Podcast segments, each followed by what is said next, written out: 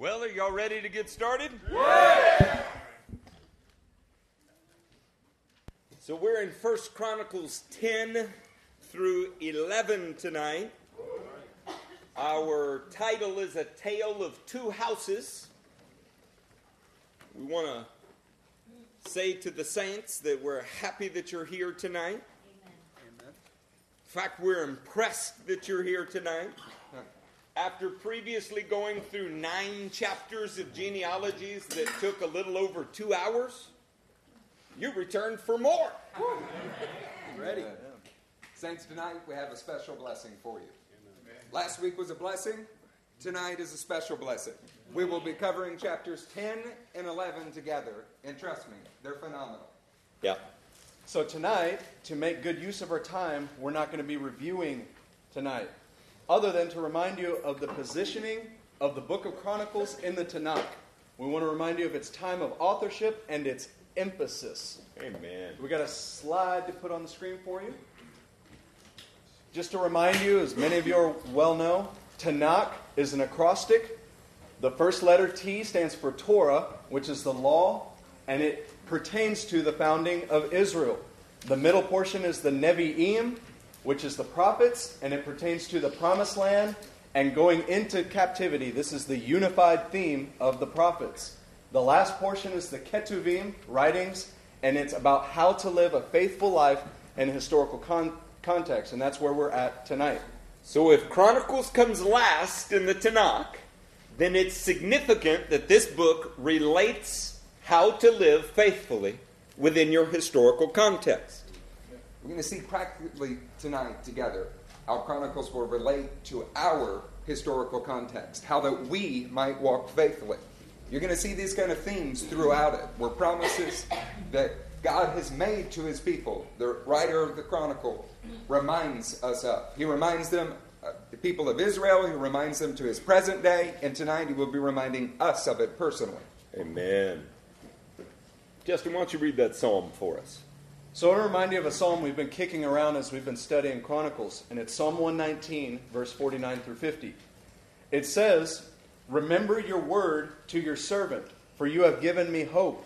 My comfort and my suffering is this your promise preserves my life. In the book of Chronicles, we see the promise of God weave all throughout the book, and it is preserving the life of a people. Amen. So we want to give you a slide again on the monarchy. I think it'll help you start to put these books in place in your mind. When you're thinking of the monarchy in Israel's history, looking at the top of that timeline, you can see that Samuel, of course, precedes Saul. Saul precedes David. David precedes Solomon. In Solomon's day, we have the schism between the two kingdoms. The southern kingdom was identified in the scripture usually by the term Judah, and the northern kingdom by the term Israel. The northern kingdom went into captivity in Assyria in the 700s, while the southern kingdom experiences no captivity until the Babylonian exile.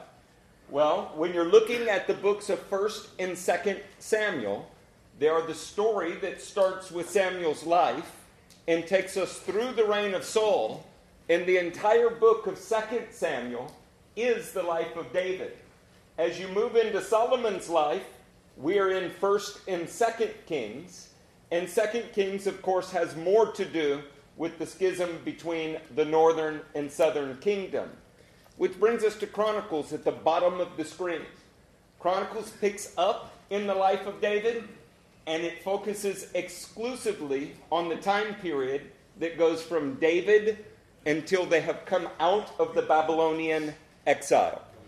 Considering that Chronicles is largely about that son of David, the way that it's organized in the Tanakh, it's at the end, and it is not worried about the other kingdom, it is worried about the Davidic dynasty. It makes it a perfect introduction for the Newer Testament. Its authorship takes place after the events of this time period, and its content reminds you of the promises of God so that you can walk faithfully in your historical context. You understand what I mean by that? The writer was not writing this during the events, he's chronicling it afterwards, looking at the promises of God and it reminds them in that time of his promises and reminds us now of those promises. We want to take a look at the first and last verses of Chronicles together. So, in the first verse, First Chronicles 1 1 through 3, it gives the, starts the genealogy Adam, Seth, Enosh, Kenan, Mahalalel, Jared, Enoch, Methuselah, Lamech, Noah. Starts with those genealogies we studied last week. The last verse of Second Chronicles, which is the last verse of the writings in the Tanakh, says this. Verse 23. This is what Cyrus, king of Persia, says The Lord, the God of heaven, has given me all the kingdoms of the earth, and he has appointed me to build a temple for him at Jerusalem in Judah. Any one of his people among you, may the Lord his God be with him, and let him go up. Now, knowing that this was originally one book, it should encourage you that the promises of God trace from Adam all the way through the Babylonian captivity and were irrevocable to the house of David. That is why the chronicler is writing this passage to say that the promise is not going away.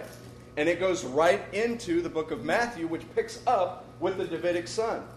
God promised it, the word states it, and that settles it. The book of Chronicles is there to remind us of this. In preparation for jumping into the 10th chapter, let's revisit one last slide. If you put that on the screen, yeah. Summary of the two kingdoms. Wow, my highlight didn't do very well there, huh? the northern kingdom of Israel, uh, often thought of as the northern ten tribes, had 19 different kings that only reigned for 250 years. In those 250 years, it passed through seven different family lines. In other words, to get those 250 years reigning, it took seven different families. While the southern kingdom that our book is about tonight, it, it is constructed differently. There's 20 kings. They reign for between 370 years to 440 years, depending on where we start our count from. And there is a singular family, just one. This book is the story of that family, and it is the story of the messianic line. When you consider that, Chronicles is all about David and his family. Saul rules for some 40 years, but David's dynasty rules for roughly 400 years. Come on. Contrast that. Do you want to do it your way, your family alone, and then it'll have to be some other family? Or would you like to raise up a family that for four centuries affects the earth? Yes. Because that's what happened. We want you to notice as we read tonight that we are going to be transitioning between two houses. That's why we titled this A Tale of Two Houses. We're going to talk about the transition from Saul to David's house.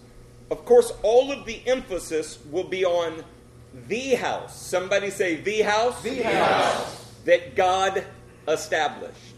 And with that, you know what's going to happen now. Miss Jennifer gets to read chapters 10 and 11. She's been practicing all day. Her Hebrew pronunciation and enunciation will be perfect. We'll hmm. judge her diction. We'll, we'll, we'll go over um, the fluid nature of what she's going to give and give her a, uh, a grade afterwards. Uh, we appreciate written assessments.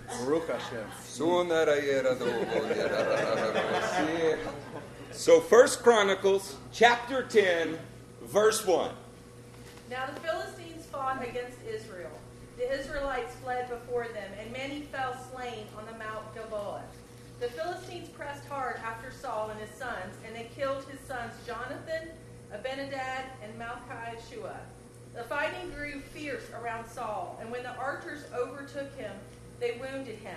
Saul said to his armor bearer, Draw your sword and run me through, or these uncircumcised fellows will come and abuse me. But his armor bearer was terrified and would not do so. So Saul took his own sword and fell on it. When the armor bearer saw that Saul was dead, he too fell on his sword and died. So Saul and his three sons died, and all his house died together.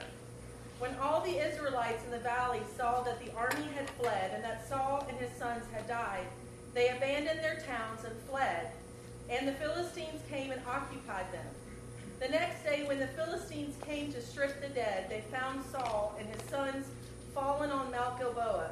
They stripped him and took his head and his armor and hmm. sent messengers throughout the land of the Philistines to proclaim the news among their idols and their people.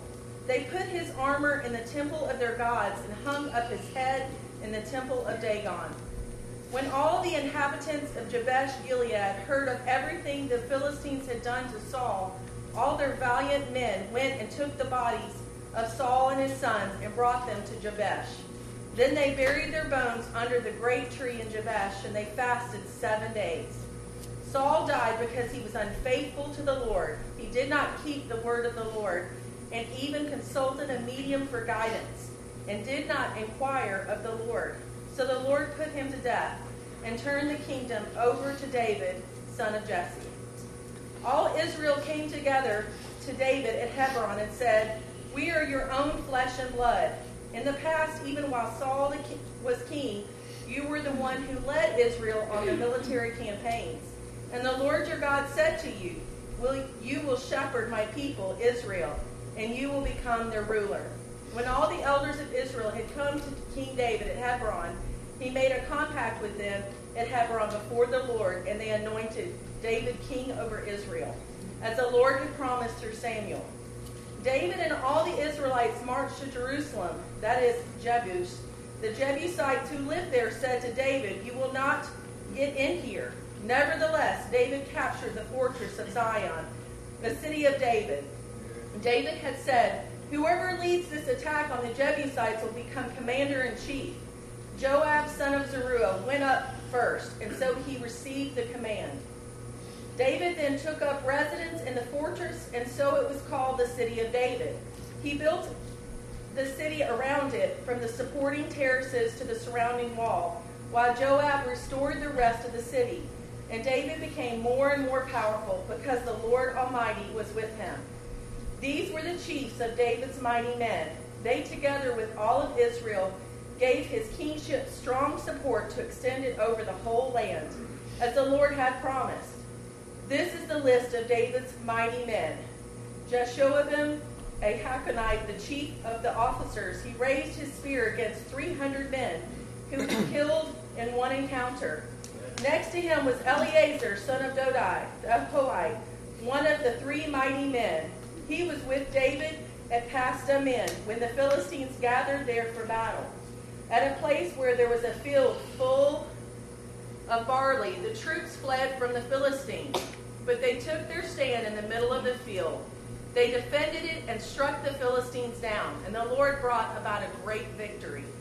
Three of the thirty chiefs came down to David at the, to the rock at the cave of Adullam, while a band of Philistines was encamped in the valley of Rephaim. At that time, David was in the stronghold and the Philistines were encamped in the, I'm sorry, Philistines' garrison was at Bethlehem. David longed for water and said, Oh, that someone would get me a drink of water from the well near the gate of Bethlehem. So the three broke through the Philistine lines, drew water from the well near the gate of Bethlehem, and carried it back to David. But he refused to drink it. Instead, he poured it out before the Lord. God forbid that I should do this, he said. Should I drink the blood of these men who went at the risk of their lives? Because they risked their lives to bring it back. David would not drink it. Such were the exploits of the three mighty men. Abishai, the brother of Joab, was the chief of the three. He raised his spear against 300 men, whom he killed, and so he became as famous as the three. He was doubly honored above the three and became their commander, even though he was not included among them. Benaiah, son of Jehoiada, was a valiant fighter from Kabzeel, who performed great exploits. He struck down two of Moab's best men. He also went down into a pit on a snowy day and killed a lion. Mm. And he struck down an Egyptian who was seven and a half feet tall. Although the Egyptian had a spear like a weaver's rod in his hand, Benaiah went against him with a club. He snatched the spear from the Egyptian's hand and killed him with his own spear. Amen. Such were the exploits of Benaiah, son of Jehoiada. He too was as famous as the three mighty men He was held in great, greater honor than any of the thirty, but he was not included among the three. And David put him in charge of his bodyguard.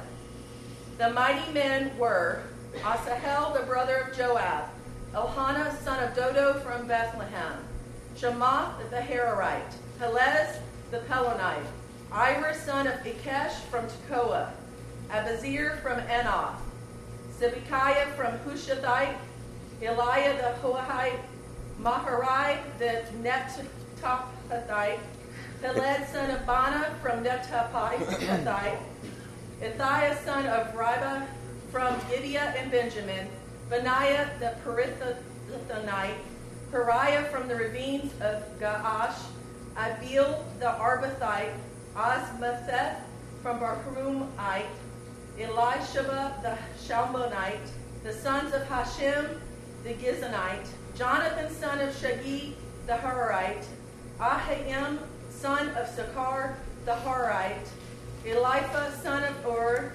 Hefer, Hephir from Hephir the Meraphithite, Ahijah from Pelonite, Hezro the Carmelite, Nerai son of Ezbai, Joel the brother of Nathan, Mibhabar son of Hagarai, Zelek the Ammonite, Naharai the Berathite, the armor bearer of Joab son of Zeruiah, Ira the Ithrathite, Gareb the Ithrathite, Uriah the Hittite, Zabad son of Ahalai, Adina son of uh, Shiaz the Reubenite, who was chief of the Reubenites, and the thirty with him.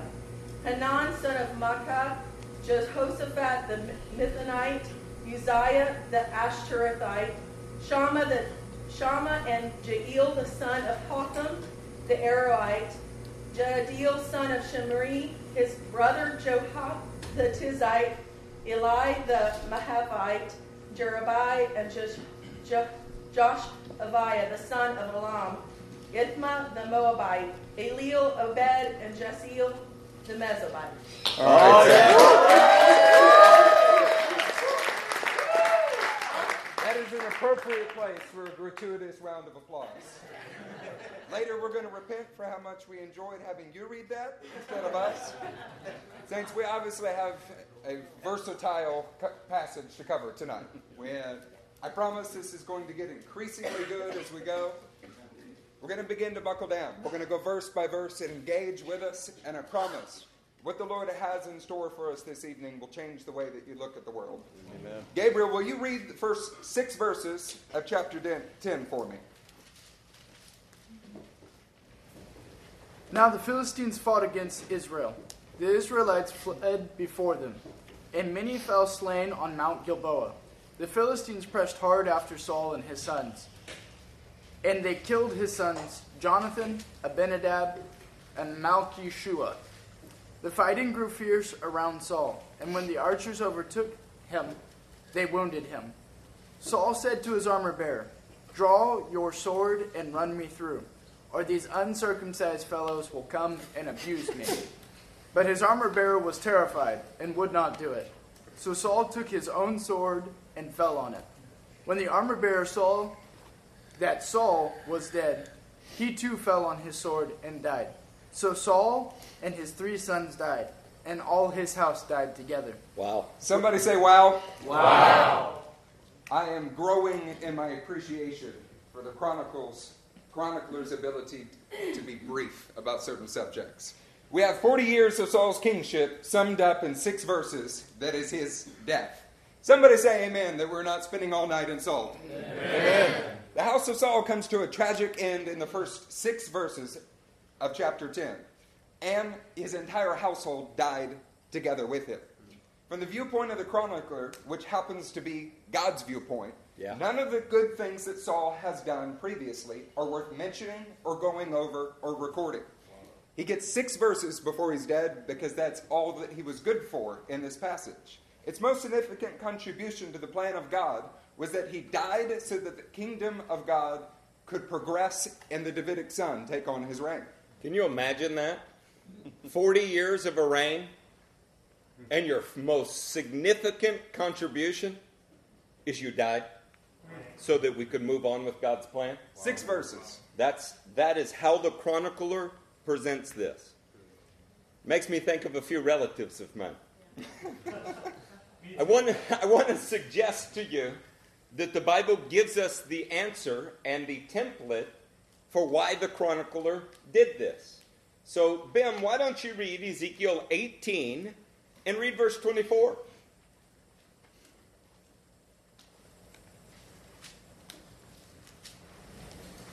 Ezekiel 18, verse 24. But if a righteous man turns from his righteousness and commits sin, and does the same detestable things the wicked man does, will he live? None of the righteous things he has done will be remembered, because of the unfaithfulness he is guilty of, and because of the sins he has committed, he will die.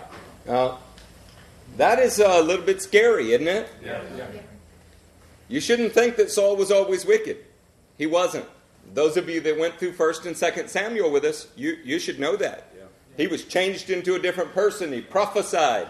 He, he had many good things going on, none of them recorded in Chronicles, because that's not how his life finished. Now, that may not seem particularly fair to you.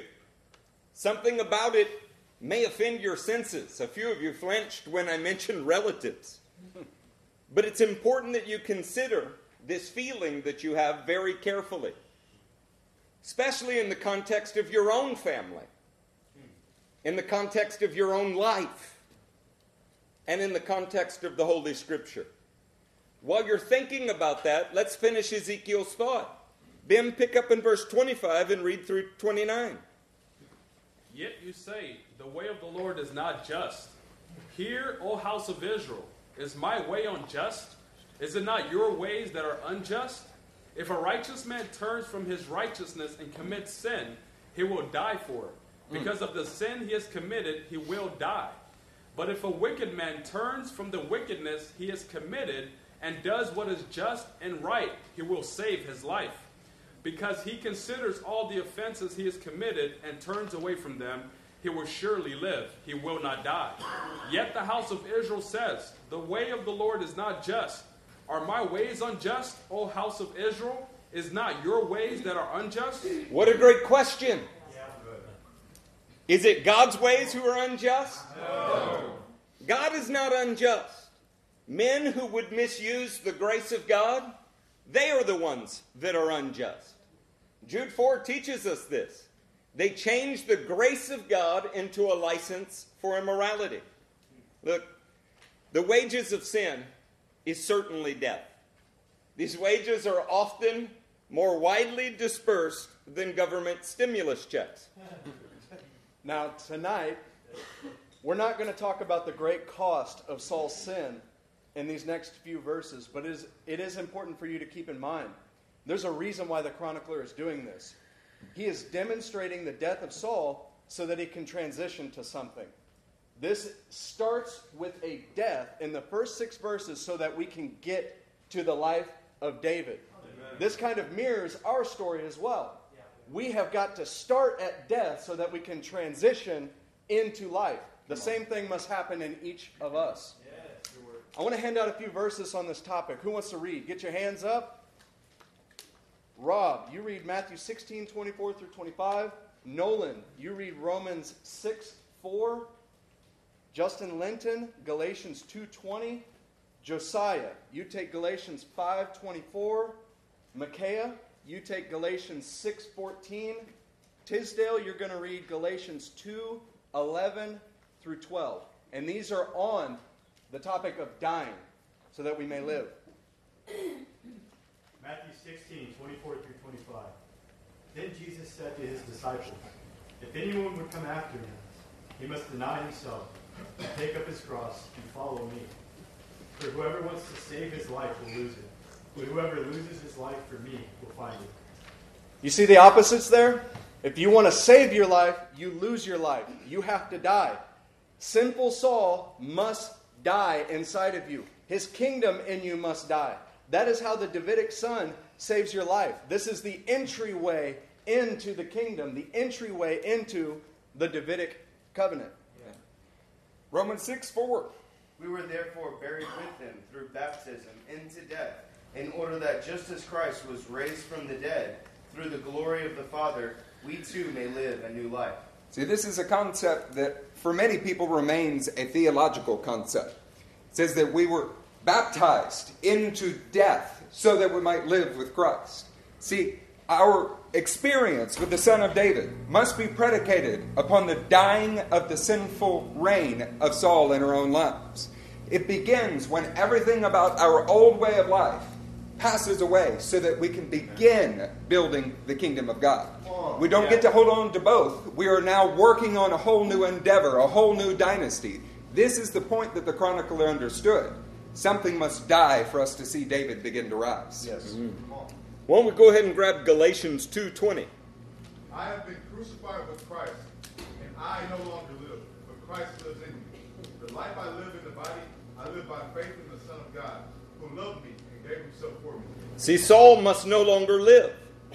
That begs the question that little bit of tension that you felt earlier when I was talking about my relatives and then asked you to examine your life.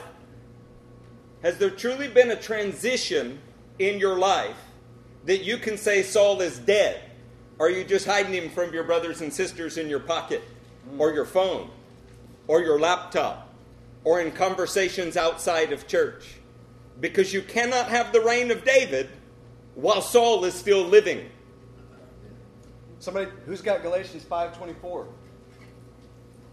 And those who belong to Christ Jesus have crucified the flesh with its passions and desires. I want to read that again for you. Those who belong to Christ Jesus have crucified the sinful nature. They've done what? Have. This is not a sanctification process.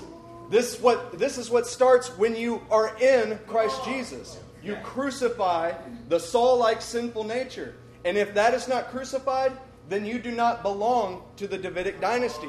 You can't have two kings reigning on the same throne when God has promised that this king must reign. Chronicles was written to show you how to be faithful in your historical context. Let's go to Galatians 6 14. Who has it? I do. But far be it from me to boast except in the cross. Go ahead and stand up and walk over here and read it. Yeah, read it.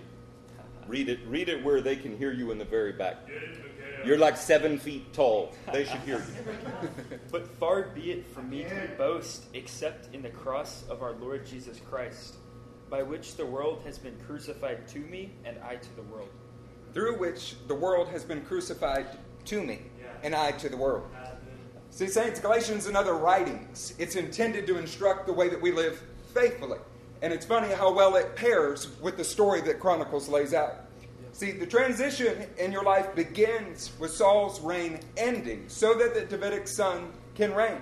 And that is the only thing that is worth bragging about. It is the only thing worth holding on to. It is the only thing that is worth your attention, your expectation, or your pursuit. All too often, we have a way of holding on to these little items and eccentricities that we just think, oh, well, that's just my personal preference.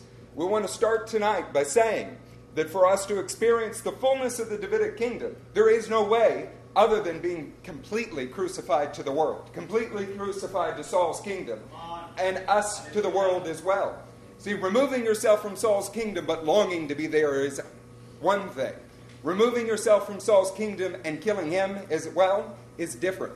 What we want is not to be men that are tied to a mast, listening to siren sounds, men who are bragging about the work of Christ inside of us. We encourage you to make your position clear tonight. We love you. We're family all in this room.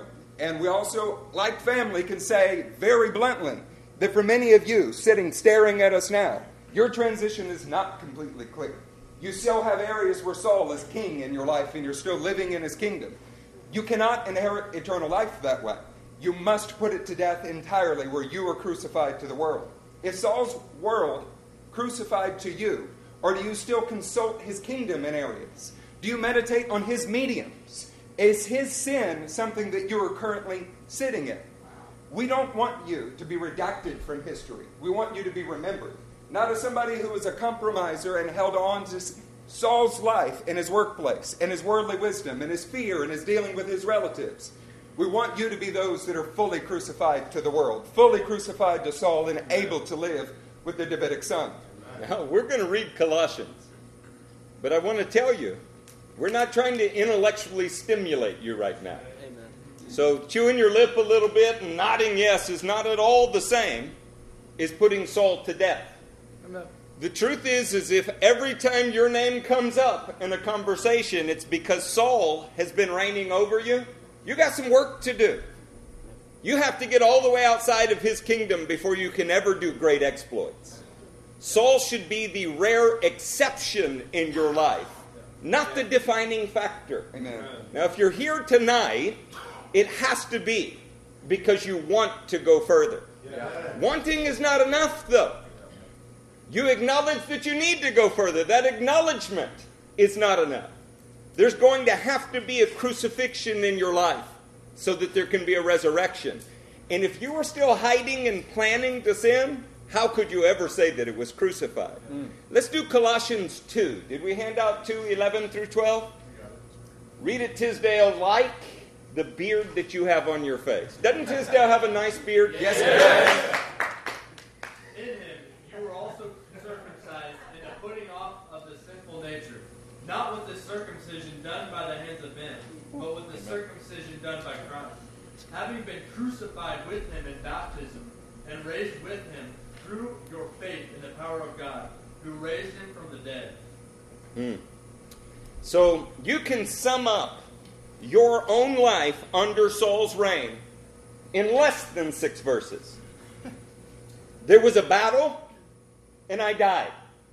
That's really how that should go. There is a battle, and I died. Human effort had nothing to do with it. How did you die, you might be asked? Well, sinful Saul in my life committed suicide. Strangely, tonight, we want to invite you to a kind of suicide. We want you to have Saul's sinful nature go ahead and commit suicide on the crucifixion site. There's no reason for him to continue. The rest of your story, when you walk out of here tonight, the rest of your chronicle, it really should be about the reign of the Davidic son in your life. Yes. It's time to let Saul's sinful reign die because you let him commit suicide inside of you, and whatever little last gasp of breath there were, begging for an armor bearer to put him to death, now you're just going to let him die through neglect. You're going to turn and walk the other way from him, and he will starve to death right there. Stop feeding him, and he'll stop living. Would y'all like to pick back up in the text? Yes. Amen. Gabe, read verse 7 for us, if you will. When all the Israelites in the valley saw that the army had fled, and that Saul and his sons had died, they abandoned their towns and fled, and the Philistines came and occupied them. Now, that's a huge problem there, isn't it? Yeah. Any area that Saul had, when him and his sons died, they left that area completely, and new inhabitants came and took them over. Maybe Saul was just a bad leader. You know, maybe he just raised up bad men.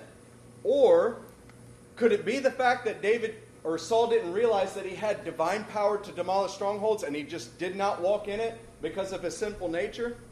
Realize that any area that Saul failed and uh, to observe God's word and fled became occupied by the Philistines. Wow. Any area that he held became occupied by the enemy, and it became their stronghold.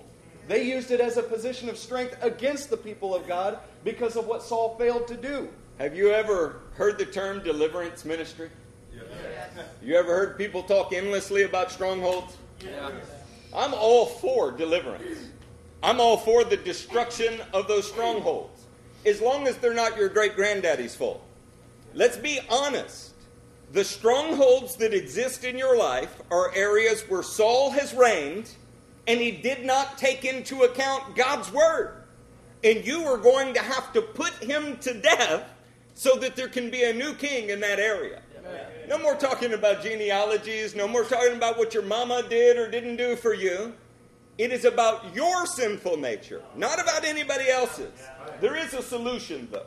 the solution is to let the sinful Saul nature die, allow the reign of the Davidic son, welcome him onto the throne, and like 2 Corinthians 10:4, he will give you power to demolish strongholds, divine power.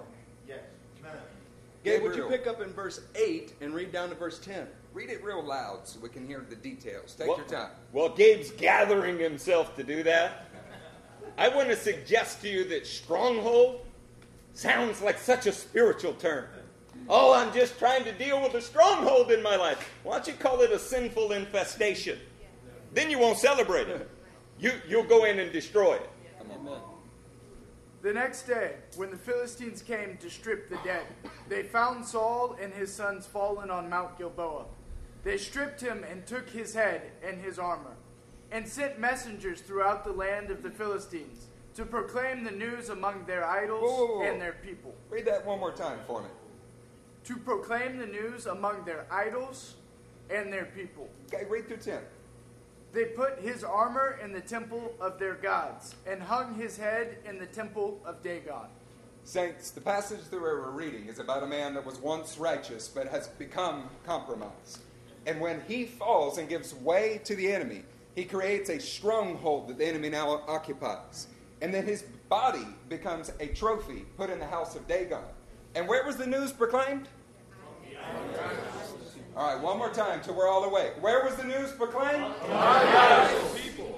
Look, I got to jump in on this. It's a very small technicality. His body was not hung in the temple of Dagon. His body was stuck to a gate outside Beth Shan, a city wall.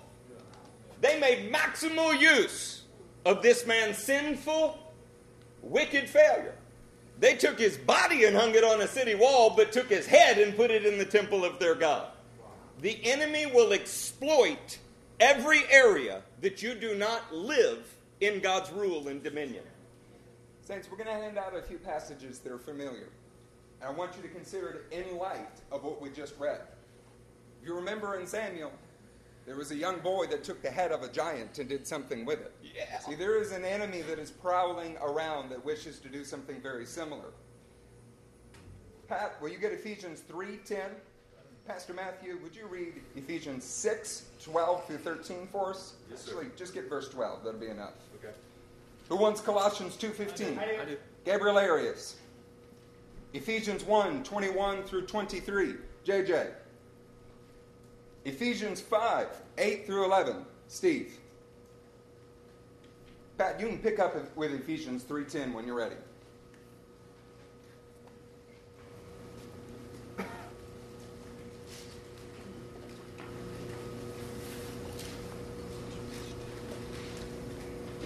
Ephesians 3.10. You got it. Um, his intent was that now, through the church, the manifold wisdom of God should be made known to the rulers and the authorities of the heavenly realm. His intent was that now the church might do this. This was his intent. This was the desire of God. This was what he was aiming at. This is why we were put upon the earth. But the sad reality is that the reign of Saul, a once righteous man that had been muddied like a spring polluted, had only served to encourage the enemies of God. In fact, his downfall was preached among their gods, proclaiming the virtues of Dagon, proclaiming the virtues of an unholy life. See, this is what it looks like when men of God give way to the wicked and they give up their purpose on the earth. See, you were made to participate in a spiritual war that Matthew's about to tell us about. But when we give way, the exact opposite happens. See, your life matters, saints. There's something hanging in the balance in kingdoms that are pushing against kingdoms. Ephesians 6:12. For our struggle is not against flesh and blood, but against the rulers, against the authorities, against the powers of this dark world, and against the spiritual forces of evil in the heavenly realms. See, it's an amazing thing that God can use the church, his people, to teach a message to the heavenly realms. That's an incredible thing, isn't it? Yeah. But because the, the heavenly realms are seeing something out of his people, you know what they like to do? They like to exploit your Saul like sinful situation. They like to exploit you in your weakness. They will take your sinful nature and they will broadcast it among their idols, amongst their gods, so that they can cheer and look at what they did to the people of God. If you behave like Saul, you are satisfying the spiritual forces of evil. They are looking at you and saying, "Hey, we want another one." Mm. What's Colossians 2:15 say? Did we hand that one out? You know, why don't I just read it? Having disarmed the powers and authorities, he made a public spectacle of them, triumphing over them by the cross. Both Jesus and David disarmed these powers. They didn't satisfy them by sinning with them. Both Jesus and David made a public spectacle of these powers. And you're called to do exactly the same thing. Same subject. I'm going to read to you Ephesians 1:21. Far above all rule and authority, power and dominion, and every title that can be given, not only in the present age, but also in the age to come. And God placed all things under his feet. Whose feet is that, saints? Jesus. And appointed him to be head over everything for the church, which is his body, the fullness of him who fills everything in every way. Saints, Jesus is that son of David. He is the Davidic king that is being described here. Both Chronicles and the epistles set out to show the supremacy of the Davidic son over the forces that savaged those trapped in Saul's behavior. In fact, he's looking to show his supremacy in this very room while some of you sit here savaged by Saul's behavior when you could be free and reigning with David. More than that, where was Saul's head hung? We mentioned it just a moment ago. It was hung in the temple of Dagon. We are looking to free you from the trappings of the enemy that he has set for you. It is a totally different perspective when you realize the things that you did in darkness that you hid, that no one you think no one saw, that the heavens were rejoicing that we're not pure, that there are spiritual forces and powers that are watching you and celebrating your head being hung on a wall. I said we get rid of it tonight. We stand up and kill Saul and reign to David. No more public spectacles being made of you. You sit with Christ and see his name, his honor, reign high above all other power. Would you like to see some condensed truth? Yes. You ready for it? Yes. If you do not crucify your sin in private, then you will be crucified by your sin in public. That's true. Ephesians 5 8 through 11 says, For you were once darkness, past tense. You were once darkness, but now you are the light in the Lord. Live as children of the light, for the fruit of the light consists in all goodness, righteousness, and truth, and find out what pleases the Lord. Have nothing to do with the fruitless deeds of darkness, but rather expose them. Oh, come on. You see, the truth about Saul's state, it didn't start in six verses. It started a long time ago when he started disobeying the Lord, and then he hid it. When he started trusting in his own flesh, and then he hid it. When he started doing wicked things, and then he hid it, and it compounded and compounded. You have to know, you have to be sure that your sin will always find you out, no matter what. The Lord will discipline those that He loves, and I will tell you that discipline is harsh when you do not respond to it the first time. When you are doing fruitless deeds in darkness, you are proclaiming to the heavens that the Davidic son is not satisfying enough, that my version of success is better, that I would prefer it my own way. When you are proclaiming those things to the heavens, God does not allow it to go on forever. He will drag it into the light for you if you don't do it yourself. You have to know that your sin will find you out one way or another. Whether you willingly confess, whether you willingly lay down your sinful state, or God does the job for you. But I promise you, there will be no mercy involved in that process. It will be painful. So we have to crucify that Saul like sinful state. Anytime we see it, there's no excuses that we can give. If we find one area, one bit of leaven that we're not supposed to have, we just get rid of it immediately. Amen. That is our joy. That is our honor that we get to do that before it's too late. Saints, are you going to live in the light with us tonight? Yes. You're going to be children that are overcoming the darkness? Yes. Let's keep reading together. We're going to pick up in 11 and read through 14, Gabriel. When all the inhabitants of Jabesh Gilead heard of everything the Philistines had done to Saul, all their valiant men went and took the bodies of Saul and his sons and brought them to Jabesh. Then they buried their bones under the great tree in Jabesh, and they fasted seven days. Sa- Saul died because he was unfaithful to the Lord. He did not keep the word of the Lord, and even consulted a medium for guidance, and did not inquire of the Lord. So the Lord put him to death and turned the kingdom over to David, son of Jesse. Look, writing 500 years after the fact, the chronicler says it succinctly. Saul died because he was unfaithful to the Lord. I love that he can sum that up so easily. The same summary can be given about every man who ever lived. Saul rejected the Lord.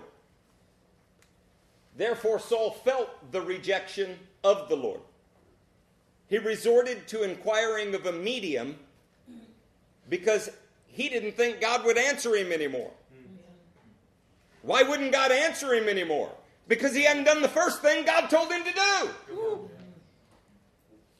There is a powerful lesson to learn there. And the chronicler is giving it to us in just the right amounts.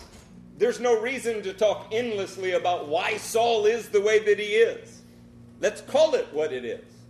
He was unfaithful. I hope that you're assessing your life right now. That's, that's our intent. The text says both that Saul fell in battle with the Philistines and that the Lord put him to death. God is sovereign. He's able to use ignoble tools for noble purposes. He will raise up one nation to chastise another. In this very book, we're going to see something attributed to the Lord that in another book is attributed to the devil. God is bigger than you think that He is. Hmm. Now that we are done with Saul, somebody say, done. Done. I want you to remember something. Saul's major contribution to this story is that he died. I hope you take something from that. Amen. Sometimes the best thing that can happen is that a sinful king just die. Get out of the way. When you do this in your own life, it will let you take a deep breath and invite the Davidic Son spirit right into you so that you can reign. Amen. But something has to die before resurrection life can enter. And I'm a pastor or an elder or something, whatever it is that I am, and looking at this group that I love and I think is extraordinary. Some of you are pretending to walk like David, and you know that the majority of your life looks exactly like Saul. And it's not difficult to discern. Look at the last week or two or month of your life. Just because your mama says nice things about you doesn't mean that you're living faithfully to the Lord. It just means that you're a successful liar. And we don't want that. No. What we want is Saul to die so that David can reign in you. Would y'all like to pray for a minute? Yes. Let's pray for the power to crucify the flesh. Father, we're asking in here right now that your spirit of holiness would invade this room. And from our little biddies in here, all the way up to our old biddies in here. Lord, we're asking that you would highlight what must die, what stronghold must be torn down, what sinful infestation must be driven out, that we might invite the Son of David to come and reign in our lives. We want you, mighty God. We must have you now. In the name of Jesus, we pray. Amen. Are you ready to dive into chapter 11? Yes. As we prepare to enter into the reign of David in chapter 11, I want to highlight to you that the chronicler intentionally put the content of chapter 10 and 11 side by side. He wanted you to draw a contrast between these two houses, one that would perish and one that would continue to eternal life. For context, we want to begin with a very specific psalm. And I think it's fitting that we have the Lion King Assad back here read it for us. Yeah. This psalm was written by one of David's sons who grew up in his house and saw the way that they lived. Come on. Assad, if you would just read the entire chapter, man, of Psalm 127, get all six verses. Yes. If you haven't noticed, we're calling reveille tonight. Amen. We are blowing the shofar, the bugle of God, because mighty men will raise from this house. Amen. Psalm 127 is a blueprint. Help us out, Assad. Psalm 127. Unless the Lord builds the house, its builders labor in vain. Unless the Lord watches over the city, the watchmen stand guard in vain. In vain you rise early and stay up late, toiling for food to eat, for he grants sleep to those he loves. Sons are a heritage in the Lord, children a reward from him. Like arrows in the hands of a warrior Come on. are sons born in one youth. Yeah. Blessed is the man whose quiver is full of them. Amen. They will not be put to shame when they contend with their enemies in the gate. Saints, this is an extraordinary passage. This psalm describes the fruit of a righteous house, a house that God is pleased with and that He is determined to establish for His own honor. This psalm is going to form the tenor for the majority of our time in the book of Chronicles. Remember that the book is a record of the house of David. All right, we've said that many times. But like any house begins, it has to start with a marriage. We're going to see some wedding imagery come in a bit. But I want to remind you that the psalm is written by a son of David. Think about that for a second. Come on. We're talking about David's house. Psalm 127 is written by who? Solomon. This is Solomon seeing how his own house, his father's house, and his son's house being built. Amen. Solomon gained this insight by being part of the household of mighty sons born to and discipled by David. He saw everything of his father's life, everything he his father built, and he wrote this psalm. This psalm is going to kind of highlight some themes in our entire studies of the Chronicles. Amen. All right? Throughout the book of Chronicles, we will be able to glean from the historical context regarding how God will build our houses. So we're going to see something in, in there for us. Single men, single women, leap for joy, say amen because Somebody say see- amen. We're going to see how God chooses to build a house. Fathers, mothers, rejoice. We're going to see how God builds a house. All right?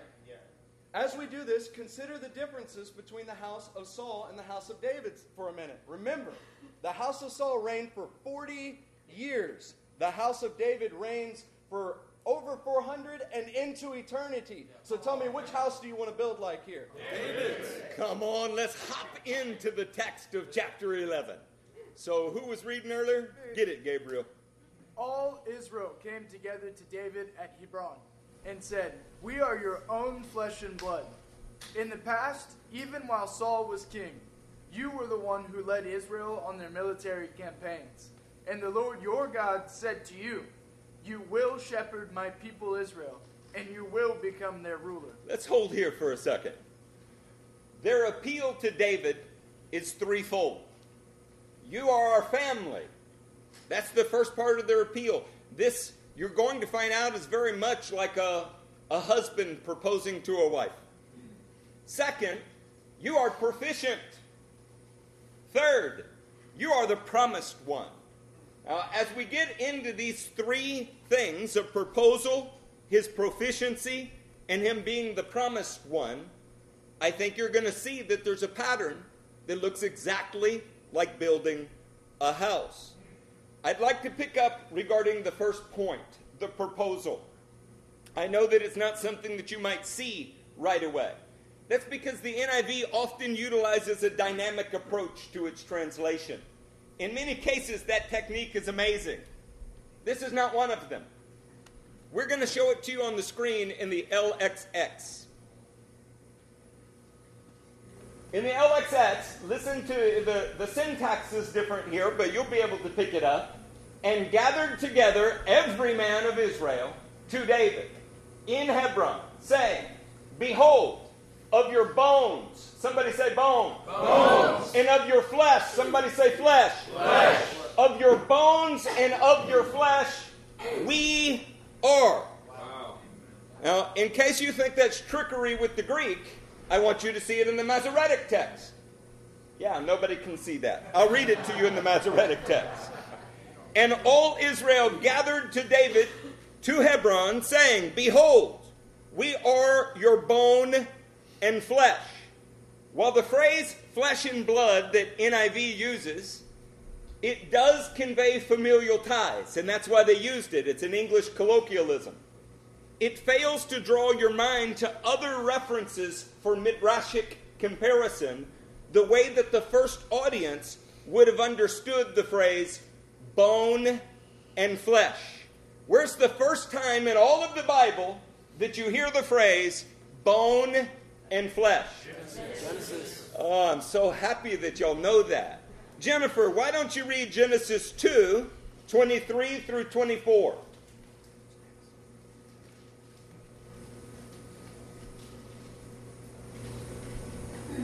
Genesis 2:23.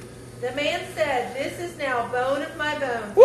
That's what I said on the day I found you. Get it, girl. That is one sexy grandma there. I'm sorry, I was distracted. What were you reading? Would you start again?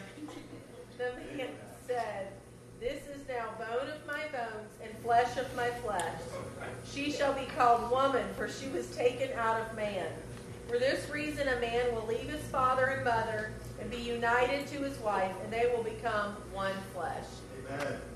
Now, if you're a Jew and you're listening to this being proposed to David, this would be the first thing that would go into your mind. Yeah. Have you ever been at a wedding and you hear the same uh, vows that you hear at every other wedding?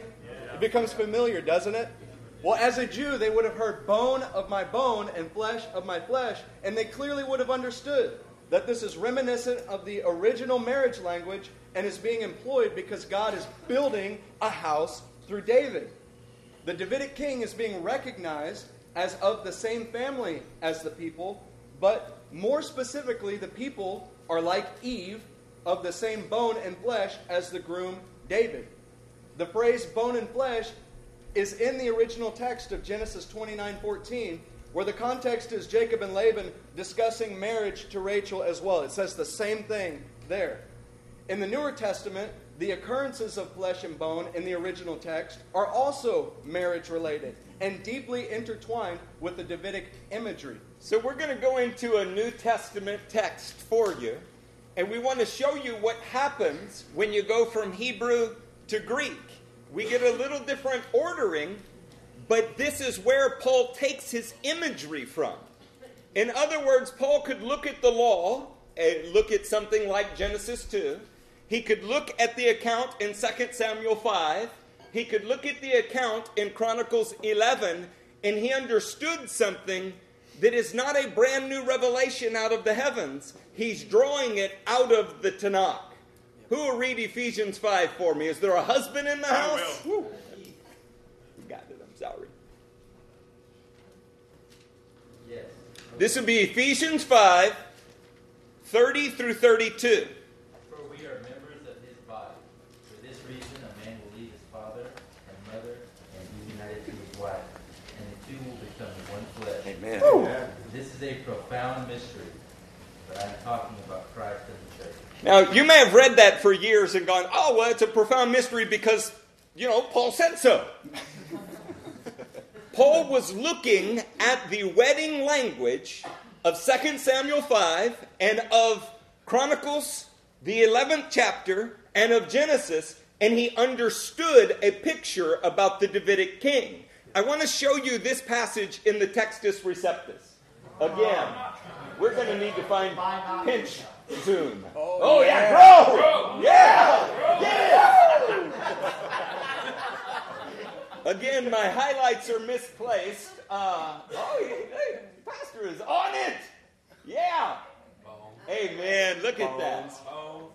I'm loving that. Reading it from the Textus Receptus, which I know y'all do every day. For members we are, body of his, flesh of his, and of his bones. The ordering gets a little bit um, different because the syntax is different in Hebrew and Greek, but it's the same language. Here he says flesh and bones, but he's quoting a Hebrew concept bone and flesh. See, we are members of his body, we are his bride. But where does he get this idea? He gets it from reading the very passages that we are. Paul didn't have the book of Ephesians to turn to, he was writing it, and he understood what we're telling you. Guys, this is the reason that we marry. When Gabriel married little Minnie Stevens here, she becomes like him. They were looking at the Davidic king, and after having been under the reign of Saul, they wanted to be like him. So a proposal occurs. It's very much like a marriage, and it's based on them going, You are proficient at this. And by the way, God prophesied this. Let's do this. Okay, that is what's happening. This is true of every husband and wife. It's true of the Davidic king and his people. And Paul lets us in on a mystery that it is true of Christ and his church. The second part of their appeal is fairly self evident. If you've been with us, 1st and 2nd Samuel detail the events of David's proficiency. It's not within question. The man, when he was still a boy, was cutting the heads off of giants. And if you are going to have a king, have a military leader, have a general, have a husband, you want one that can protect you and lead you. See, this is very much so like a bride and a groom in every sense of the word. He was a man that was proficient in the call that God had placed upon him. Now, notice there's a third point of their appeal. The Lord God says to you, You will shepherd my people. See, there was a prophecy that had come forth before this. David was not just a replacement, he was not just a substitution for a failure. God didn't make a mistake and then just had to fix it somehow. He had ordained David from the beginning. While he was a boy, he was watching over his life, and he intended to raise him up for a very specific purpose. It's remarkable that the chronicler did not include any of this background on the subject. That's because the Davidic dynasty had existed in his time, in his day, for roughly 20 kingships and almost 400 years at that point. Somebody say wisdom's proven right by our actions. He didn't feel the need to have to go back and establish it all because they had just lived through four centuries of it. The record in Samuel actually illustrates David is anointed three times. We're going to just read them to you so that you have a little refresher. 1 Samuel 16 13 says, So Samuel took the horn of oil and anointed him in the presence of his brothers. And from that day on, the Spirit of the Lord came upon David in power. Samuel then went to Ramah. This is a lot like Jesus in Luke 4 18, where the Spirit anoints him and it's visible to those that are around. 2 Samuel 2, verse 4. Then the men of Judah came to Hebron, and there they anointed David king over the house of Judah. This is the second time. Much like in Mark 14, 8, where Jesus has an anointing that takes place. 2 Samuel 5 3, the third time. He is anointed finally as the king over all of Israel. We will see that anointing happen with the son of David, where he unites all of Israel and all of those have been brought together. David is a shadow and a type of Christ that we see demonstrated. But from the chronicler's perspective, this was clearly demonstrated already. He could see that the hand of God had been on the house of David and had preserved them to his very day after going through exile. See, the chronicler skips all of the history that went into this moment in order per- to present David for the first time in his record as the husband of Israel, the fully anointed and fully king builder of God's house and the Davidic dynasty. That is the point of putting it right there in front of you without going through all of the details. I want to step on that for a minute. Stop on it. Pause for a second. We start with Adam and we come to the death of Saul. And as soon as Saul dies, the chronicler is presenting the husband of Israel, the king of Israel, fully anointed. He doesn't go through the time at Hebron, he doesn't go through what the full king of Israel and the builder of the Davidic dynasty. He's presenting Messiah as he's presenting David. And the same thing happens to us. As soon as we die to our Saul like sinful nature, the Messiah is presented to us that we receive him. There are a lot of details that are omitted in Saul's house and as well as David's house. That's interesting, isn't it? It presents two of them right after another in a stark contrast so that you can clearly see the differences. That is why they are so close together and all these details are omitted. Last time when we did 1st and 2nd Samuel, we went weeks and weeks through details. That's not what Chronicles is doing. Chronicles is putting right side by side so that you could see the fruit of two households. Saul's house scattered its sons because of sin and defeat, while David's house will gather its sons because of righteousness and victory. Somebody say amen. amen. Yeah, you couldn't see a better tale of two houses. And I hope it encourages you that this is the story the apostles are looking at when they're writing to you letters like the Ephesians. Amen. Gabe, pick up in verse 3. When all the elders of Israel had come to David, King David, at Hebron, he made a compact with them at Hebron before the Lord. And they anointed David king over Israel, as the Lord had promised through Samuel. Now, I don't think there's many skeptics out there. Y'all know us better than that. But if there's anybody that thinks that we made too much of the wedding language earlier, the word compact here is Strong's number 1285. It's Brit. It means covenant. Wow. He showed up there was a proposal and a covenant ensued. And we are reading a war story of Israel, but we are also reading the wedding story of Israel. Maybe we should go to verse 4. David and all the Israelites marched to Jerusalem, that is, Jebus. The Jebusites who lived there said to David, You will not get in here. Nevertheless, David captured the fortress of Zion, the city of David. Come on, read verse 6 as well for me. David had said, Whoever leads the attack on the Jebusites will become commander in chief. Joab, son of Zeruiah, went up first, and so he received the command. Saints, so that we can connect the concepts that are happening here. The concept is being conveyed is that a righteous house is being built through marriage like a covenant that will produce sons. You remember Psalm 127? Those sons cause you to not be ashamed at the enemy's yeah. gates. They're used in warfare and in weaponry. They're offensive. These verses are included to help you contrast Saul's house that lost territory. Israel was scattered, and then they lost territory. And the lives of the sons of David's house that gained territory and promoted their sons. They were increasing in strength. Remember, Jerusalem is where the city of God is enthroned, and will be enthroned forever. Psalm 9, uh, chapter 9, verse 11 speaks about this. If you read all of Psalm 48, it's just a few verses, tells you to consider its citadels, its ramparts. David was taking the land that God would be enthroned on with his sons. Hey, you want another fun note? Just, yeah. just to do it because we can? Yeah. The Bible presents Jerusalem as God's throne. Do you think he decided it was his throne at some point in history, or do you think that it was always destined to be his throne, but he was looking for a man who would do it? Saul was sinful. You could think that the promise of God had failed because he didn't have Jerusalem.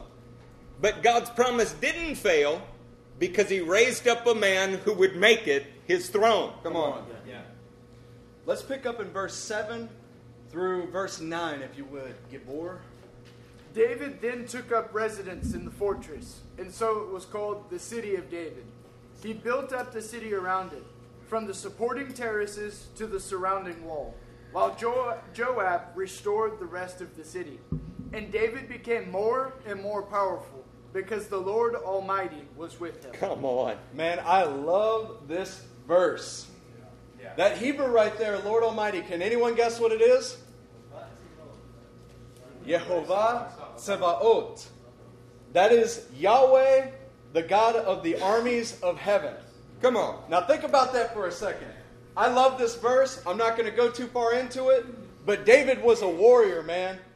And because he was with the warlike God, the God of heaven's armies, he learned how to follow out the Lord's instructions. Come on. He learned how to inherit what the Lord was giving him because he knew how to follow God's commands. Now, think about that in the light of Psalm 127 for a second. Sons are arrows born in the hands of a man's youth. Okay? David is following after the warrior God, and he is being given sons in the land that he is taking, and he will not give it up. This illustrates that the armies of heaven were working in conjunction with David's armies on the earth. Now, I want you to catch the layers here for just a second. And I, I hope we're not losing you. I, I, I mean, I hope there's at least a few of you who get it. I'm, I'm here. There is a marriage between the king of Israel and the people of Israel, and what it produces are sons that win in battle. Come on. Just like Psalm 127 says. But there is also a marriage between the heavens and the earth, and it is produced sons on earth doing the will of heaven and winning in battle. Amen. Your marriage covenant is supposed to produce sons who do God's will. The marriage covenant of Christ is supposed to produce sons who do God's will. You see why Saul has to die? You see why Saul can't reign anymore? You see why we got to get on with the Davidic reign? While we're still playing footsies with Saul, we're not advancing against the gates of the enemy. No. Your biggest battle should not be the things that you want to do. Your biggest battle should be doing the things God has told you to do. That's a good word.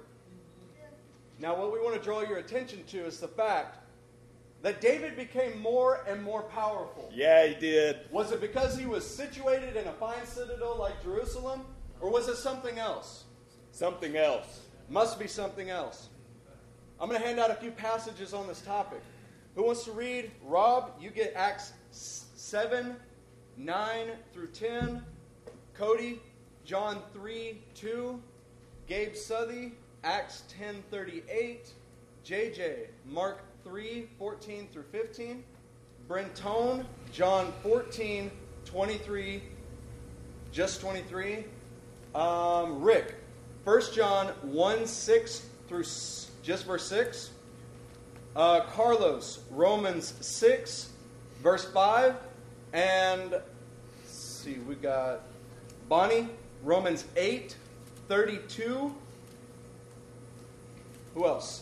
Steve Thomas, 1 Corinthians 6, 16 and 17. Uh, Marlon, 2 Corinthians 13, 4. Hayes, Ephesians 2, 6. Uh, Nolan, Colossians 3, 4. Micaiah, 1 Thessalonians 5, 10. Verse 10. And Justin Linton, you're going to read Revelation 17, 14. This is on the topic of why David grew stronger and stronger. It's because God was with him. Now we we're going to ask you to do something. There are people that listen to these recordings, particularly pastors in the One Association. They listen to them while they're driving around, being bivocational and doing all of those things. And the number one thing that they complain about when giving them this kind of revelation, still, the number one thing they complain about is um, when people read, we can't hear them. Would y'all fix that problem for me tonight? Yes.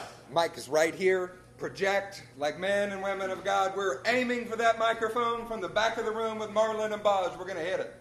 By the sheer volume of scriptures, can you under, deduce that we really, really are passionate about the subject we're about to go through? Yes, You're about to be too. Amen. Whoever is Acts 7, 9 through 10, read it for me. Because the patriarchs were jealous of Joseph, they sold him as a slave into Egypt. But God was with him. He hmm. rescued him from all his trouble. He gave Joseph wisdom and enabled him to gain the goodwill of Pharaoh, king of Egypt. So he made him ruler over Egypt and all his palace. Come on now. Have you ever wondered what made Joseph so powerful? Why is it that these things transpired in his life and yet it never had any hold over him? So that's an important question for us to ask when we want to accomplish the will of God with our lives. When you want to succeed in the mission for which you were sent for, why you're on the earth. It was because he had obtained the favor of God and God was with him. Amen. Nothing else. It wasn't because of the way that he grew up. It wasn't the way that he was introduced to Pharaoh. It wasn't because of the living conditions he had. It was because he had the favor of the Almighty and God was with him. That is what we need, saints. It's got John 3, 2. He came to Jesus at night and said, Rabbi, we know you are a teacher who has come from God, for no one could perform the miracles, the miraculous signs you are doing, if God were not with him. Now, Jesus didn't look very successful in the eyes of men, but I promise you, he grew greater and greater. Not because he was the Son of God in the flesh, not because he was sinless and perfect from birth, he became greater and greater because God was with him. He was with God. He submitted to God. He submitted his will to his Father, even though in times of difficulty. And because he did that, God was with him and he grew greater and greater. Who's got Acts 10 38? How God anointed Jesus of Nazareth with the Holy Spirit and power, and how he went around doing good and healing all who were under the power of the devil, because God was with him. Now, I know some of you may not like this. Jesus Christ was not extraordinarily powerful because he was divine. He was extraordinarily powerful because the divine was with him. Amen. And he did whatever the Lord told him to do. Yes. He operated as an anointed man being led by the Lord the same way that you're supposed to.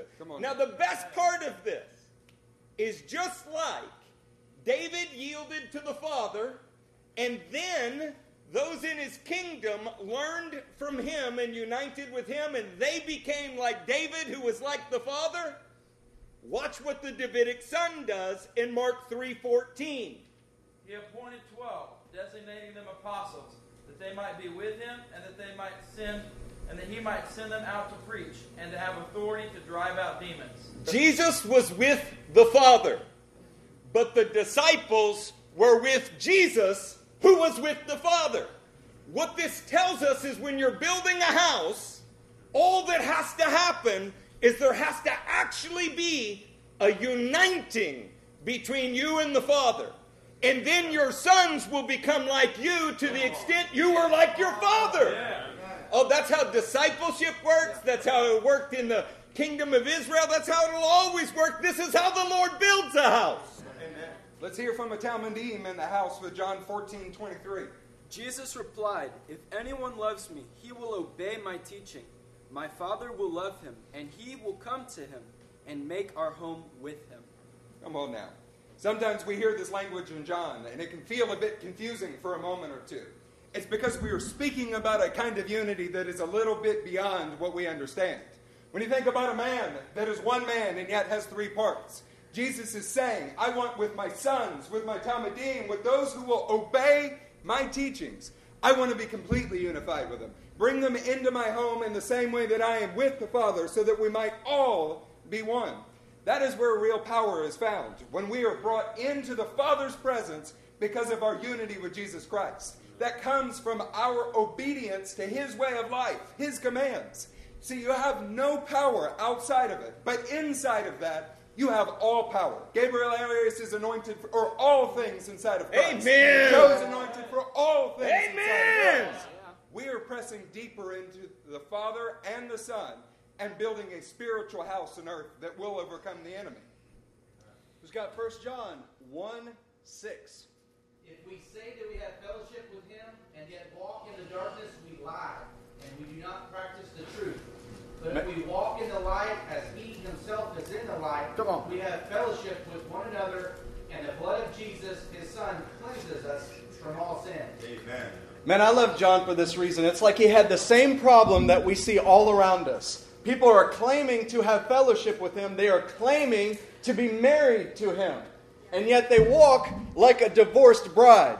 They do not walk in his authority, they do not walk in his character. And John is saying, if you walk like that, you are not married to him. You are not with him, and he is not with you. Mm. Living by the truth is proof that you are in that marriage covenant with him. Living and doing as he did is your ketubah.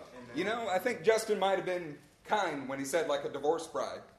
A woman that runs off constantly to Saul's kingdom for benefit that she's desiring. Pastor Matthew says, prostitute. Yes. Woo. Consider Romans 6, verse 5 with us about what a righteous bride should look like. Amen. For if we have been united with him in, the, in a death like his, we shall certainly be united with him in a resurrection like his. One more. If we have been united with him like this in death.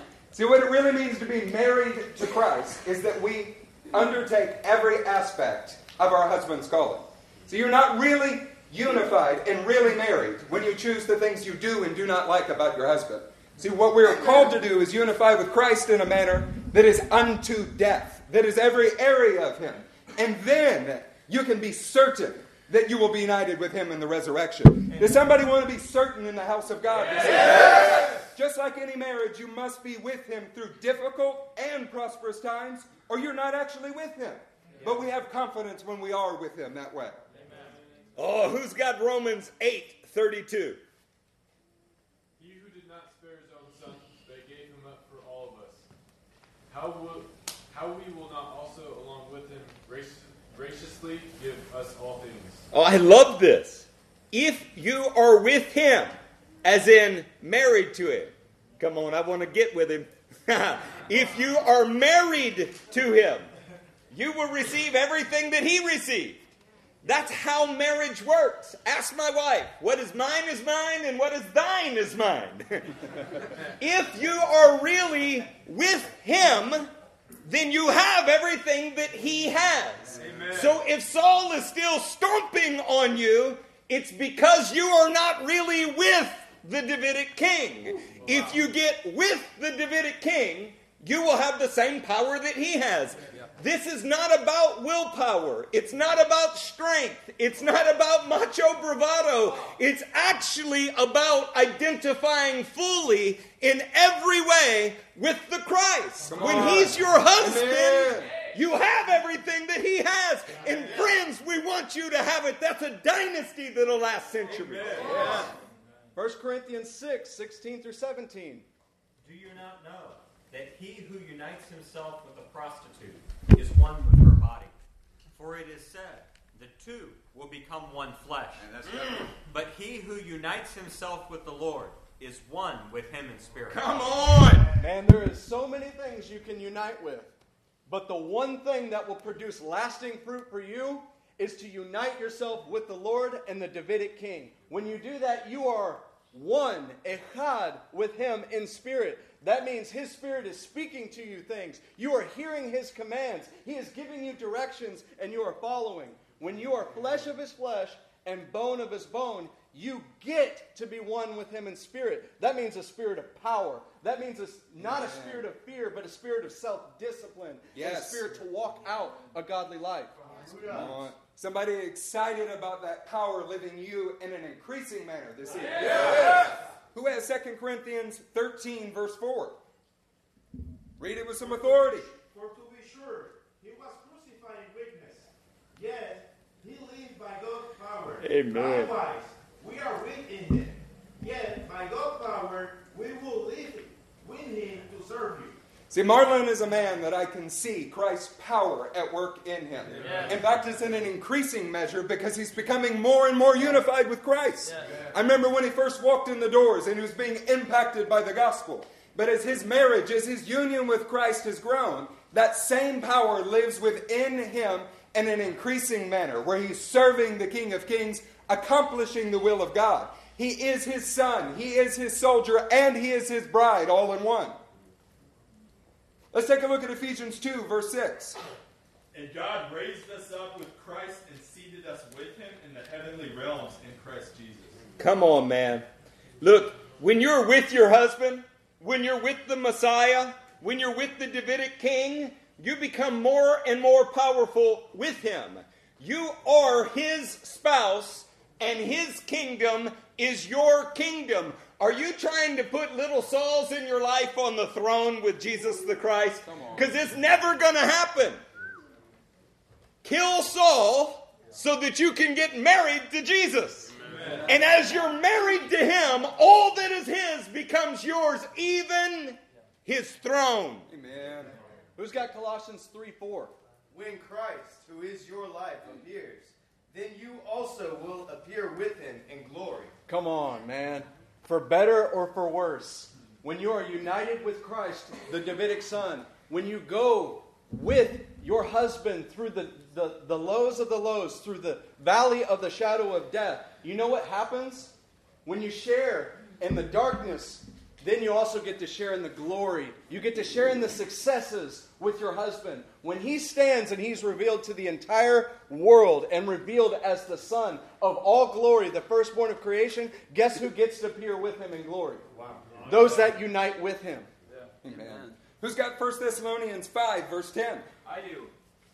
Who died for us so that whether we are awake or asleep, we might live with him. Man, it's good to be awake in the house of God. Amen. It's good to be awake in the natural. It's good to be awake in the spiritual. We're not going to leave anybody sleeping this evening in Saul's kingdom. We want to live fully in Christ. Like any groom, he expects us to live with him. Yeah. Not to visit him occasionally. Not to look pretty on a church service. Not to look pretty on a date. He expects us to live with him. Not just nighttime prayer visits all day long. Amen. Morning and night. David and Jesus went through hell figuratively to become the king and groom. They had to endure something. They paid a price for what they wanted. Man, there's a redhead that's not here tonight because she's taking care of children. But I paid a price because I wanted her. I saw something that I believed would build a house. But see, Christ has done the same thing with you. He believes that He can build a house out of you, and He's paid a price for you. Jesus went through that same kind of progress, that same kind of process for the entire world. If David was owed fidelity as an earthly king who had to pay an earthly cost, how much more so Jesus Christ owed fidelity from us? Come on, man. How much more so? Fidelity is everything. I want to read to you one last verse on this subject, or rather have you read it. Who had Revelation 17 14? I got it. All right.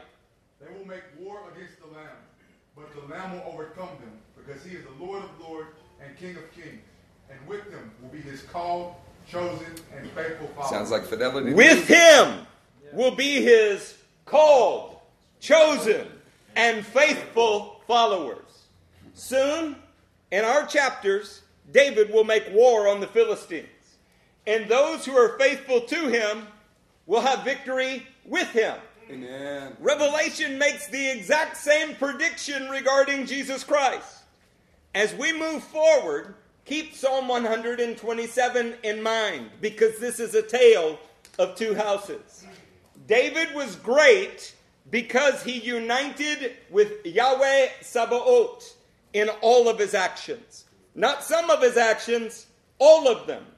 David's men became great because they united with David as he united with God. Do you see the picture?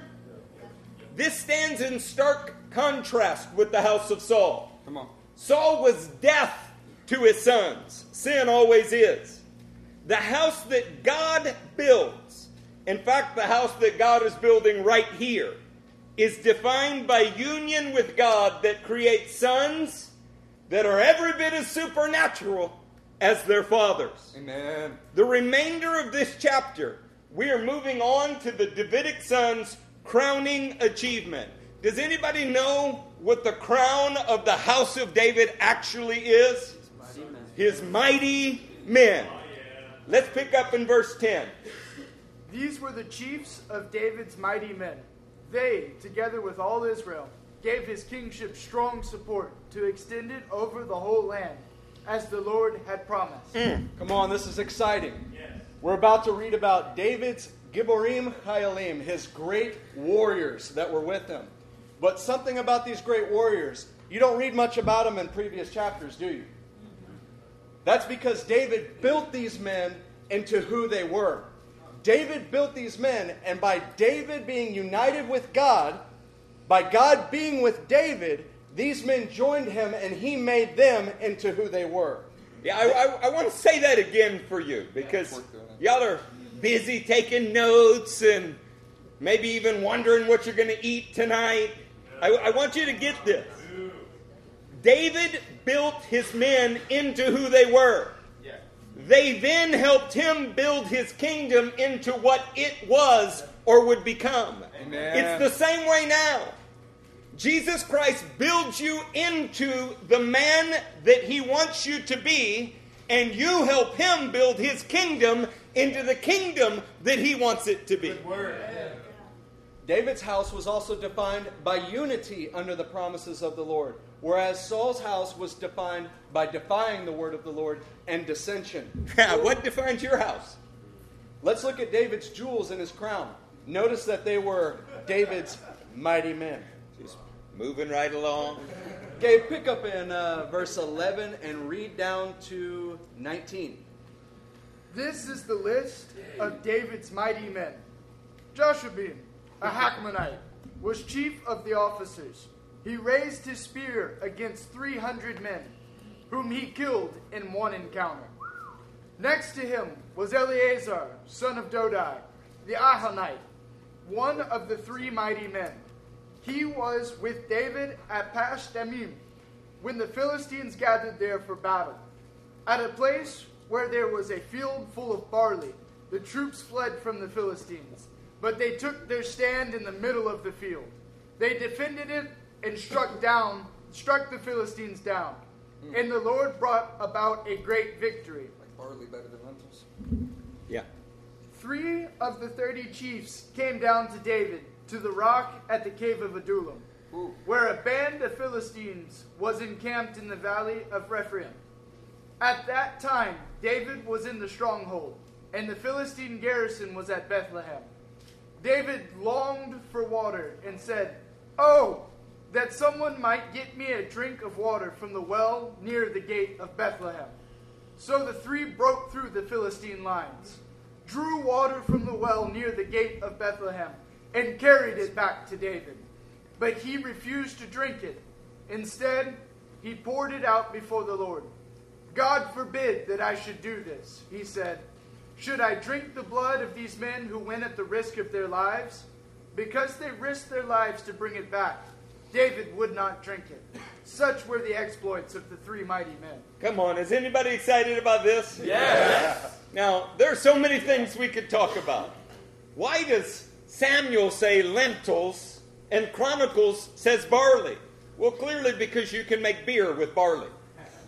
You could wonder, you could wonder, why on earth does David want water from that well? Maybe he just wanted a taste of that moment from where he was born of heaven. These are not things we're going to go into tonight because we are describing David's crown. We're not going to talk about small numerical differences that are easily explained by anybody with half of a clue that wants to see the truth. We want to show you something better. Do you want to go on to what's better? Yes. Saints, these mighty men are extraordinary. They are examples of what it looks like to serve the Davidic son. Now, if you go back to your notes in Samuel, which we can help you find, we define their names, we go through who they are. What we want to focus on is why they're being emphasized. We want to emphasize the point that the chronicler wanted to emphasize. He's making a statement.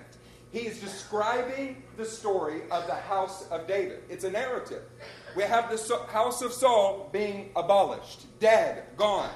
Then we have David being married. We have him reuniting the people. We have him bringing about a victory in Jerusalem. And then his sons that are his crown.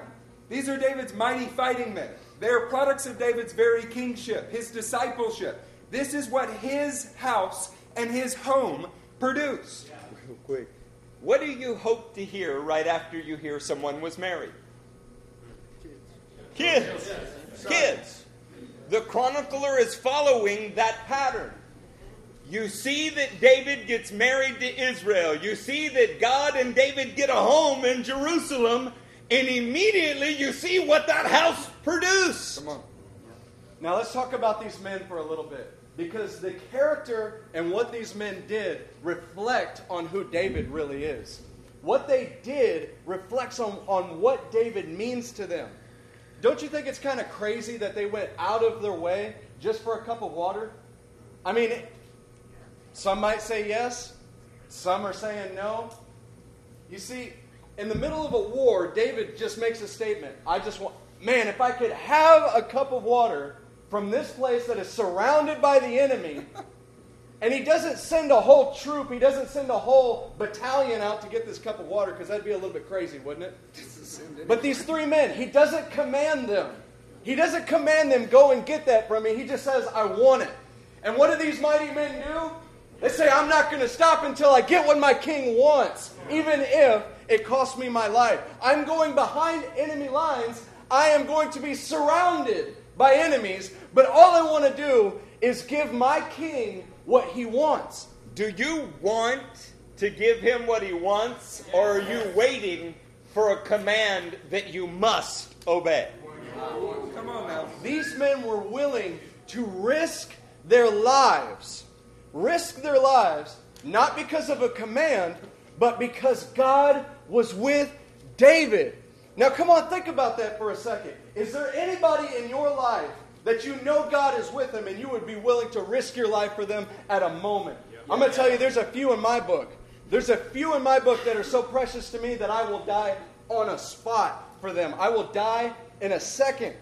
They would clearly risk their lives for David because they knew who he was, because they were married to him. He was building into them something that was worth something to them. It was precious. Now think of this.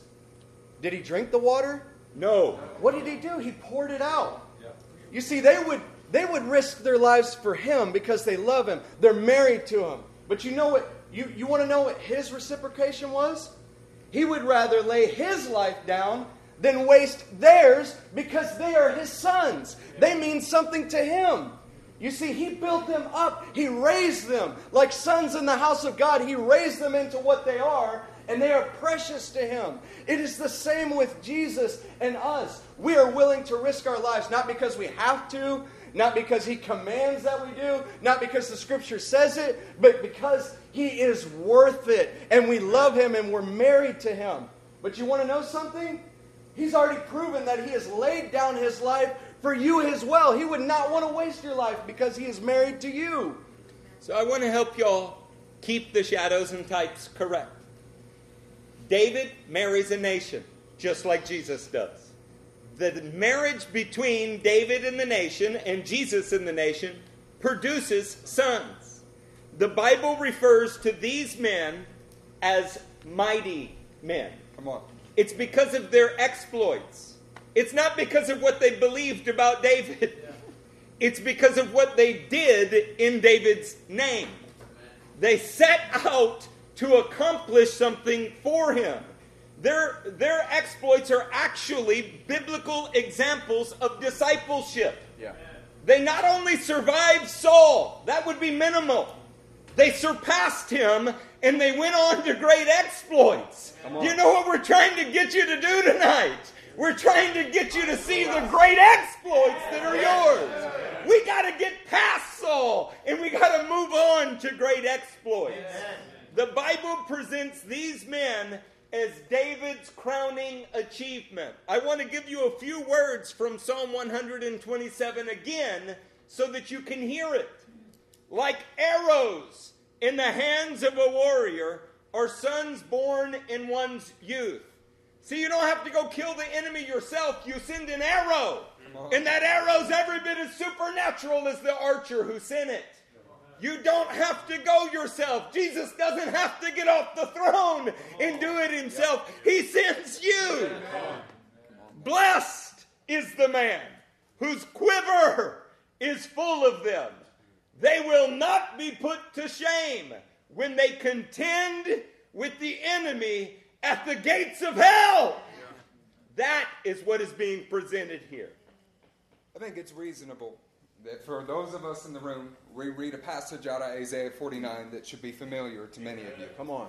We're going to pick up in the 17th verse and we're going to read through 19.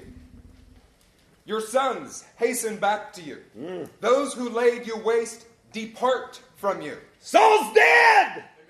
Lift up your eyes.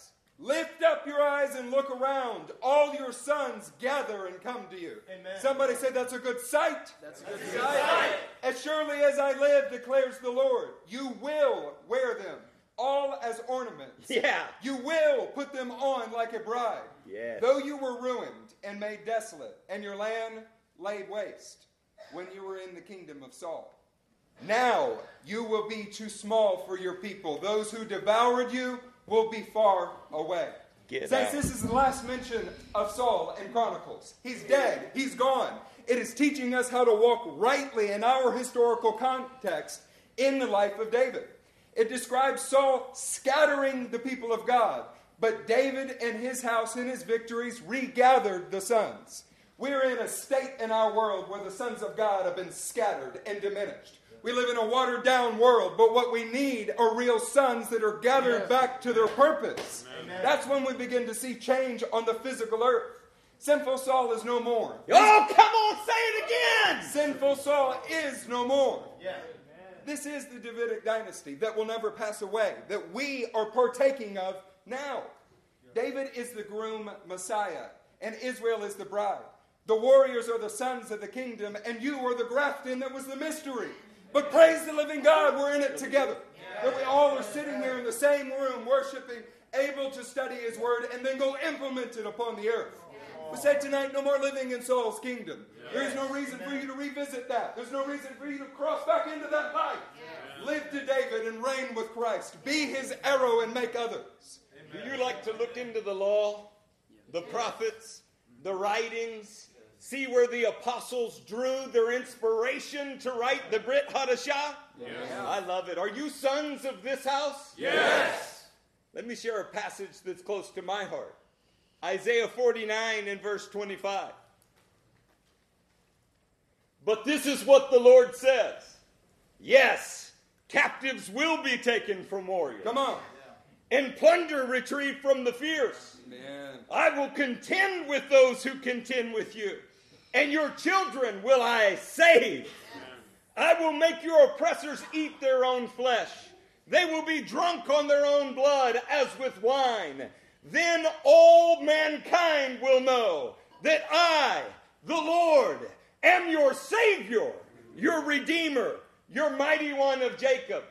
This may be very much what John had in mind when he's seeing Revelation 19. Come on.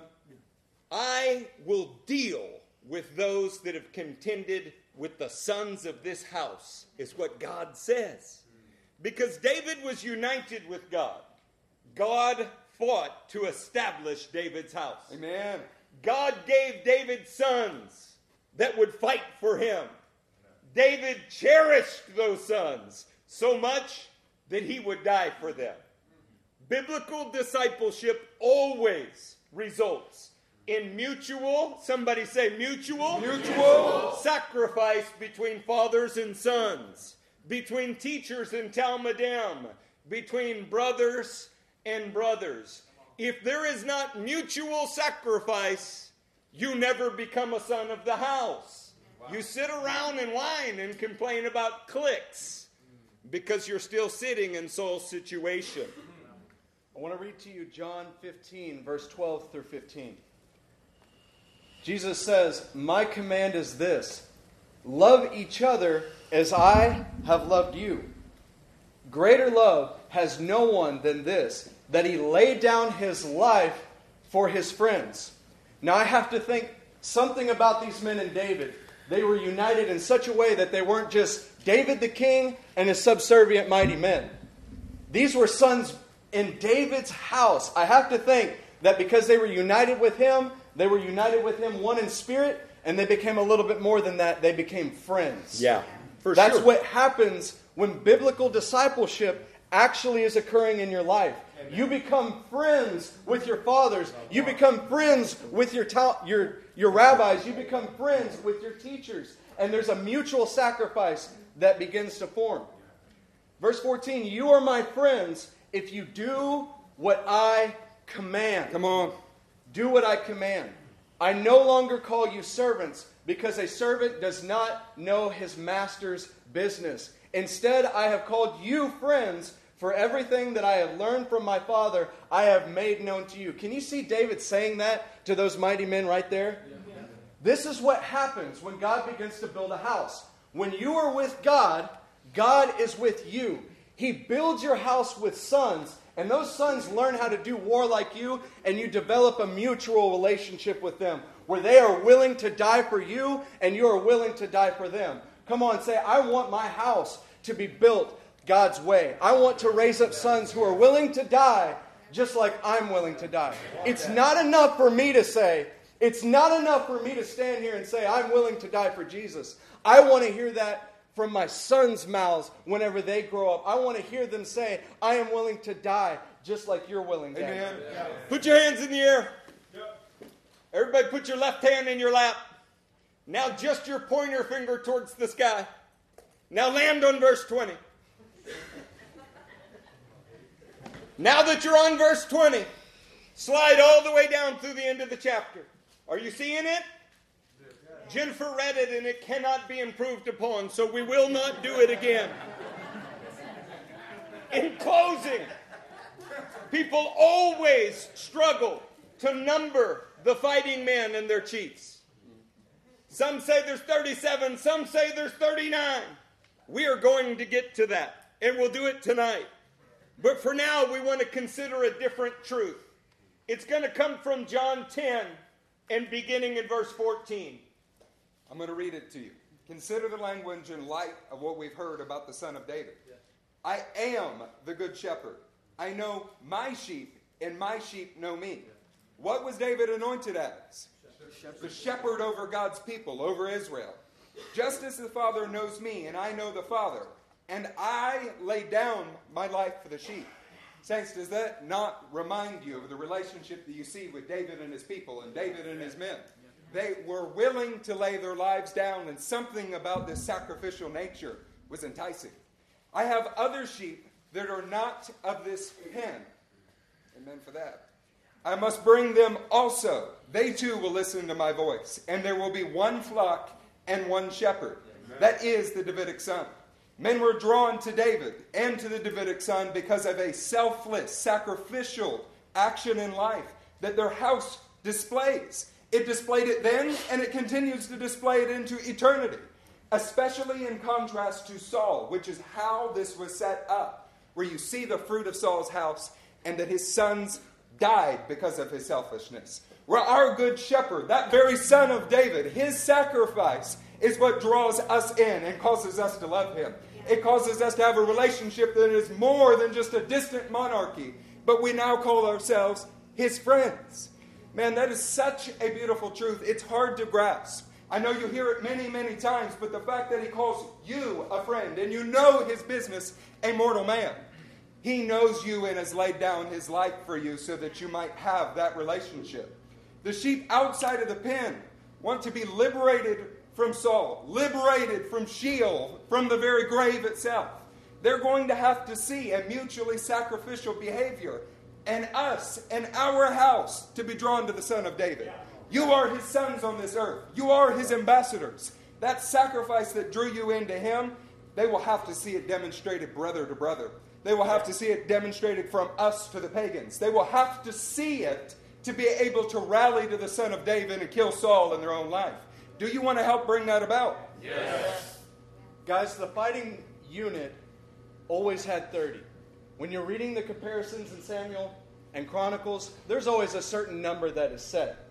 That is the number, but men came and went. There are always men that went out from that number, and there are always men that got included in that number. God will always have his number, just like he will always have 40 on the ice. He will have his number as a testimony to the house he is building. The real question tonight is will you be in that number? Will you be in that number? Now, think of this for a second. Only three went and got David that cup of water. Why only three? I don't know. Could there have been more? I don't know. But what I know is this is that if you are willing to go, you are always able to stand up and say, I will not be cast out. I will not be left out of that number. I will stand and I will be included at all costs, no matter what. You know what else the Bible says? There is a full number of Gentiles that he will include. Now, maybe you don't know what that number is, but there is a number. Will you be in that number? Yes. I have a, another question for you. Will you live in such a way that your life inspires others to join that number? Yes. Would you please stand to your feet?